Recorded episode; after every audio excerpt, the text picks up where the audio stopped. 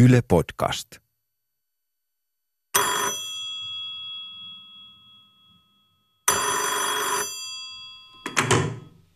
Siellä?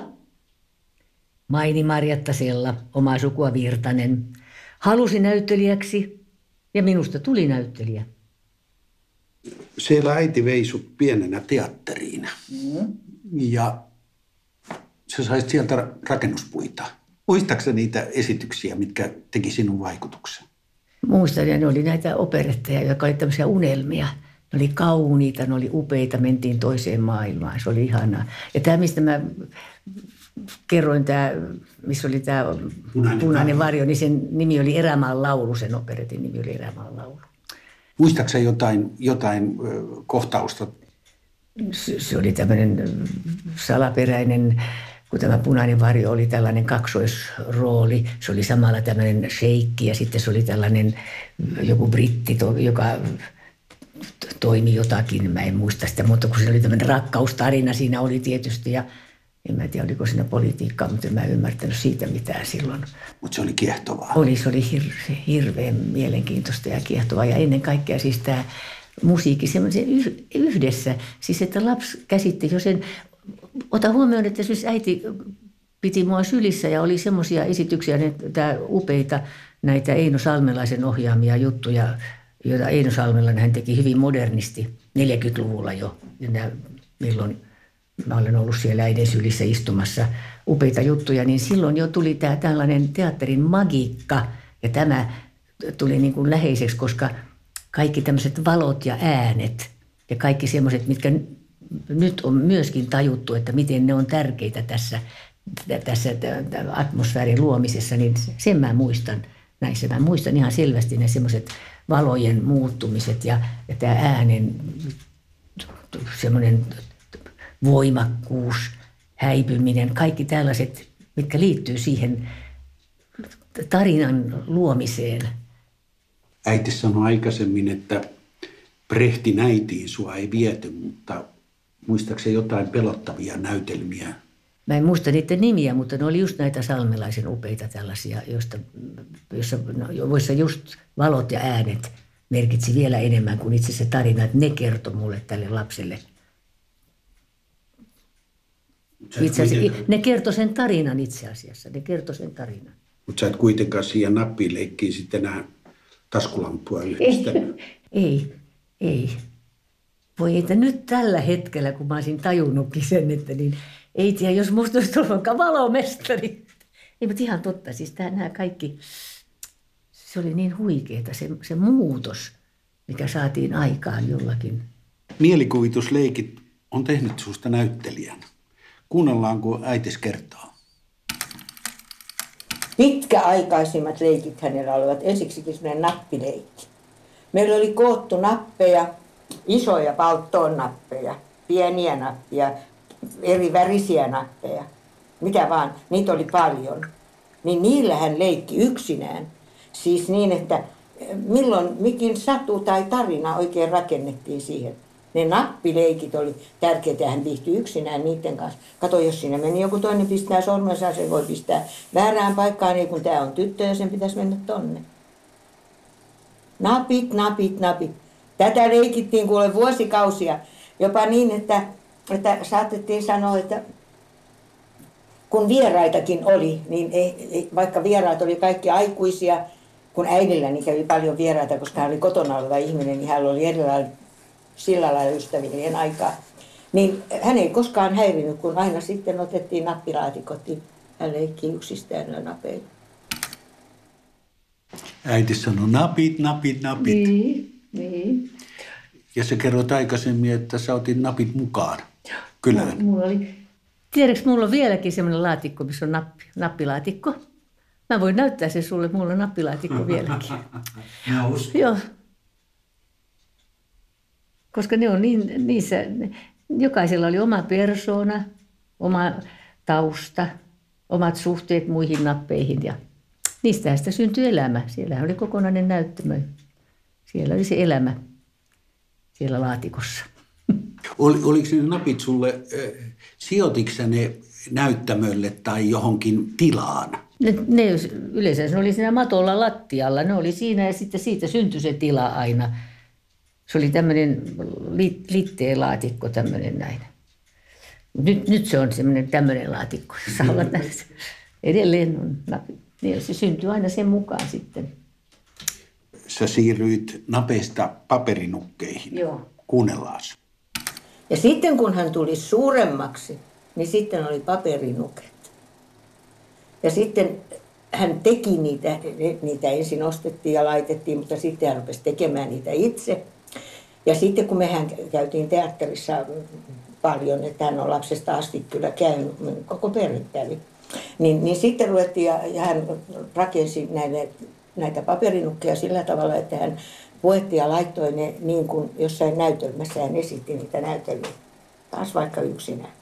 Siinä mentiin mustalaisruhtina tautta ja siinä mentiin iloista leskeä ja siinä mentiin jotain vakavampiakin. Ei nyt hirveän vakaviin, häntä aivan pienenä viety semmoisiin johonkin äitiin, joka järkyttää isoakin ihmistä. Niin semmoisiin, mutta juuri näihin ja näissähän oli lapsella paljon katseltavaa. Nappileikit oli vuosikausia ennen ja sen jälkeen oli vuosikausia paperinuket. Mutta niissä oli aina siis joku tarina mukana. Ei se ollut niin vaan, että mä nyt levitän tähän nappeja, vaan niistä kehitettiin jonkinnäköinen tarina. Ja paperinukella esiteltiin teatterissa sitä, mitä oli nähty. Tämähän on aika kiinnostavaa, että niissä oli aina tarina mukana. Oli tarina joko itse keksitty, mutta myöskin sen joskus näyteltiin se sama, mitä oli operetissa nähty tai teatterissa nähty. Mä muistan, me näin operetissa Tampereen työväenteatterissa Punainen varjo, semmoinen operetti. Mm. Niin mä olin niin ihastunut siihen, että mä kirjoitin päiväkirjaani koko sen juonen. Koko sen juonen kaikkineen, mikä se oli, se tarina. Ja loppuun on kirjoittanut oikein semmoisen kissan kokoisen kirjaimen, että minä menen teatterikouluun. Kun hän esitti meillä paperinukella, niin lauloksen mukana? Laulo. Ja muutenkin laulo aina. Laulo kouluaikana aina sellainen kesken näin, niin kuin tässä oli kirjat ja vihkot, niin 1, 2 useamman. Minä menen teatterikouluun. Se oli se laulu, joka kaikkein useimmin meillä kuultiin. Näin vähän vielä sillä lailla, ei mitenkään hienona sävellyksenä eikä muuna. Ja mieheni sanoi, että mutta kun meiltä ei mennä teatterikouluun. Mitä vasten? Sitä vasten, että se on niin epävarma ammatti. 2 vuoden päästä pakkaat laukku, sä lähdet, jos saat jostain paikkaa. Että pitäisi niin kuin semmoinen vähän vakinaisempi, varmempi tulevaisuus. Niin minä menen teatterikouluun, Teillä oli työläisperhe, mutta se oli myös kulttuuriperhe. Niin, kulttuuriperhe. Meillä äitihän perusti sitten, äiti oli demari ja oli myöskin hyvin aktiivinen politiikassa. Kangasalla kun asuttiin, niin hän oli sosiaalilautakunnassa. Sitten hän perusti tämmöisen meidän demareiden tämmöisen kulttuuripiirin sinne aseman lähelle ja siellä luettiin kirjoja ja niitä analysoitiin ja keskusteltiin niistä ja kaikkea. Että äiti oli ja teatterissa käytiin aina ja puhuttiin näistä asioista, että nämä kaikki liittyi niin kuin kovasti yhteen.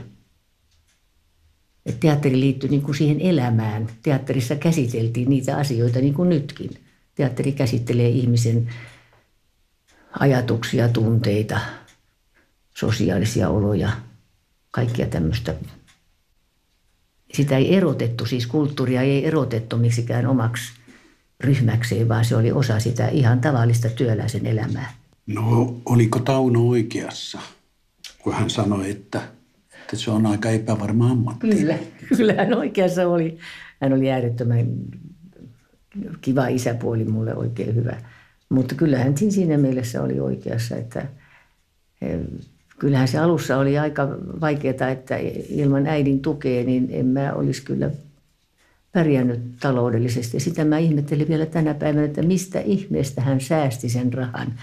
Eihän siihen aikaan, en mä olisi saanut mitään opintotukea, eikä opintolainoja ollut olemassakaan, eikä mitään semmoista. Kun mä tulin Helsinkiin opiskelemaan silloin 1957, niin mä en ymmärrä, mistä se säästi. kun ei ollut mitään muuta kuin ne tehtaan palkat. Mitä tämä äidin tuki oli muuta kuin rahaa? Sitä, että se nautti siitä, se henkinen tuki, että hän nautti siitä, että hän näki, että minä saan toteuttaa unelmaani. Ja sitten tavallaan myöskin on niin, että kun se oli ollut äidinkin unelma, niin mä olen koko ikäni toteuttanut myöskin äidin unelmaa samalla. Ja sen takia esimerkiksi tällä hetkellä, nyt juuri tällä hetkellä ja näissä olosuhteissa, mitkä mulla nyt on, kaikki nämä kunnianosoitukset, viimeinen tämä kunniatohtorin arvon saaminen, niin kyllä mä niin ajattelen, että äiti, se kaikki kuuluu kyllä sulle. Mutta äiti laittaa ruokaa, pesipyykkiä. Juu, toi ruokaa meille vuonna Kansallisteatteriin vielä, kun mä olin siellä, niin nehän tiesi, vahtimestarikin tiesi aina, että Hilpi tulee Tampereelta ruokakassin kanssa. Varsinkin silloin sitten, kun Eelis oli kuollut, Eelis, joka laittoi ruokaa, oli tämmöinen ruokaihminen sen jälkeen, kun mä en ole tommoinen gourmet. Mä en syön gourmet ruokaa mielelläni, mutta toi laittaminen on vähän heikompaa. Sä puhut halusta olla joku muu, ja se toistuu aika usein sulla. Sulle on kertonut tätä just, mikä oli musta niin kiva silloin, kun me saatiin, mä olin silloin jo lukiossa, niin me saatiin ensimmäinen auto, kun oli mun isäpuoli, osti Trabantin, tämmöisen itä-saksalaisen pahvisen auton, mutta Trabantilla kuljettiin sitten, katseltiin maisemia, niin kun mä istuin siellä takapenkillä, niin mä ihan oikeasti mä aina kuvittelin, että mä oon Englannin kuningatar, joka on niin kuin salaa katsomassa näitä alaisia ja näitä maisemia. Ja mä rakastin tätä, kun mentiin. Senkin syystä mä saan olla yksin, mutta mä saan kuvitella, että mä oon kuka tahansa. Niin, että Englannin kuningatar ja Trabant. Niin. Vieläkö sä haluat olla joku muu? Vielä. Nyt on vielä viimeiseksi oli tämä pieni eläin, että nyt menen jo eläinasteelle. Mutta se, että ensiksi oli tietysti unelma olla jotakin parempaa, rikkaampaa, kauniimpaa, ihmeellisempää, onnellisempaa. Mutta nyt se on muuttunut tietysti ammatin ja vuosien ja kymmenien vuosien aikana vielä enemmän sellaiseksi uteliaisuudeksi, mitä se muu ajattelee. Mä haluan tietää, mitä se joku muu ajattelee, mitä ton tyyppinen ihminen ajattelee. Miksi se ajattelee niin? Miksi siitä on muovautunut tollainen ihminen? On jännää olla aina joku muu. Eli siellä on ne nappileikkien tarina. On, siellä nappileikit on pohjana. Kyllä. Hyvät kuulijat, tämä tarina on tosi.